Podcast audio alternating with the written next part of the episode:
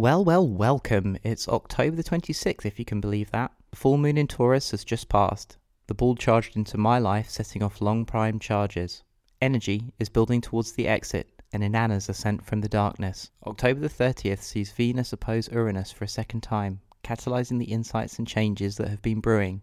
It is also a good day for unbinding sorceries. This is episode 1827 of 301 Permanently Moved, a personal podcast 301 seconds in length, written, recorded, and edited in one hour by me at the Jaymo.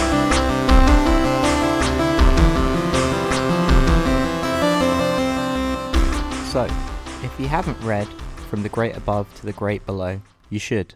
Tonight, before bed, the full text is available on alexandria.org.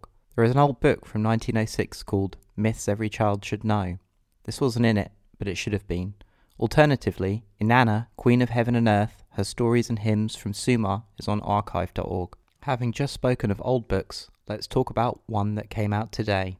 The MOD just published its Global Strategic Trends 6th edition, titled The Future Starts Today. It's a bit nerdy, I know, but it's one of my favourite documents, and I quoted from the 5th edition a lot in my professional life. I can't summarise it all in the time we have available, as it's nearly 300 pages, but let's have a go. The document is mainly split into two sections thematic and geographic. The themes in the document are environment and resources, human development, economy, industry and information, governance and law, and conflict and security. It's also interesting to note that in this edition, climate change has been folded into every single section within the report. Instead of it being a trend by itself, it suffuses all other trends within the document. Indeed, climate change is mentioned 169 times. Another new feature, based on feedback from the previous edition, found that a trends based approach can give too linear a view of the future as it flags continuity rather than discontinuity. To address this, the report now includes future worlds at the end of each chapter. These future worlds offer plausible alternatives to trends described in the chapter. Watchpoints have also been included to tie in with a list of possible factors that will change the path of the trend. For example, in the Environment and Resources chapter, some of these include societal attitudes on environmental issues, complexity of materials, their impacts on the environment, and the effectiveness of waste treatment, breakthrough in energy technology, such as cold fusion, pandemics, and unilateral adoption of geoengineering. The report, it seems, shows that the MOD has an extremely favourable view of migration, but notes significant cultural and political challenges and warns of the dangers of ghettoisation and also the possible exploitation of cultural differences between migrant and host populations that can become a source of tension.